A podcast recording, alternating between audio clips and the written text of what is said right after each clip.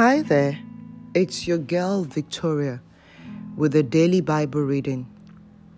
Today I shall be reading from the book of Psalm chapter forty-two from the New International Version.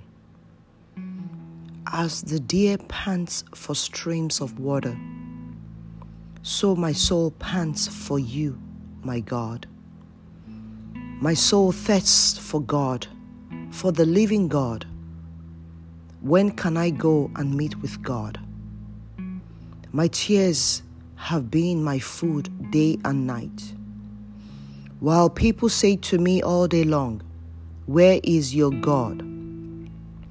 These things I remember as I pour out my soul.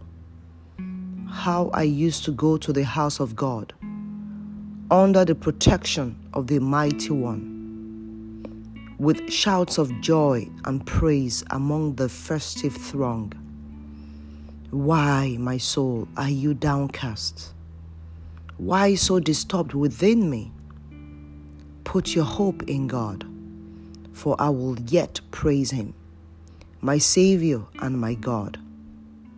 My soul is downcast within me, therefore I will remember you from the land of the Jordan, the heights of Hermon.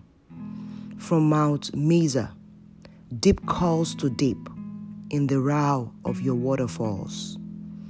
All your waves and breakers have swept over me. By day, the Lord directs his love. At night, his song is with me, a prayer to the God of my life. I say to God, my rock, why have you forgotten me? Why must I go about mourning, oppressed by the enemy? My bones suffer mortal agony as my foes taunt me, saying to me all day long, where is your God? Why, my soul, are you downcast? Why so disturbed within me? Put your hope in God, for I will yet praise him, my Savior and my God. This is the end of the reading for today. May the Lord bless his word, and may he lay a word in your heart today in Jesus' name.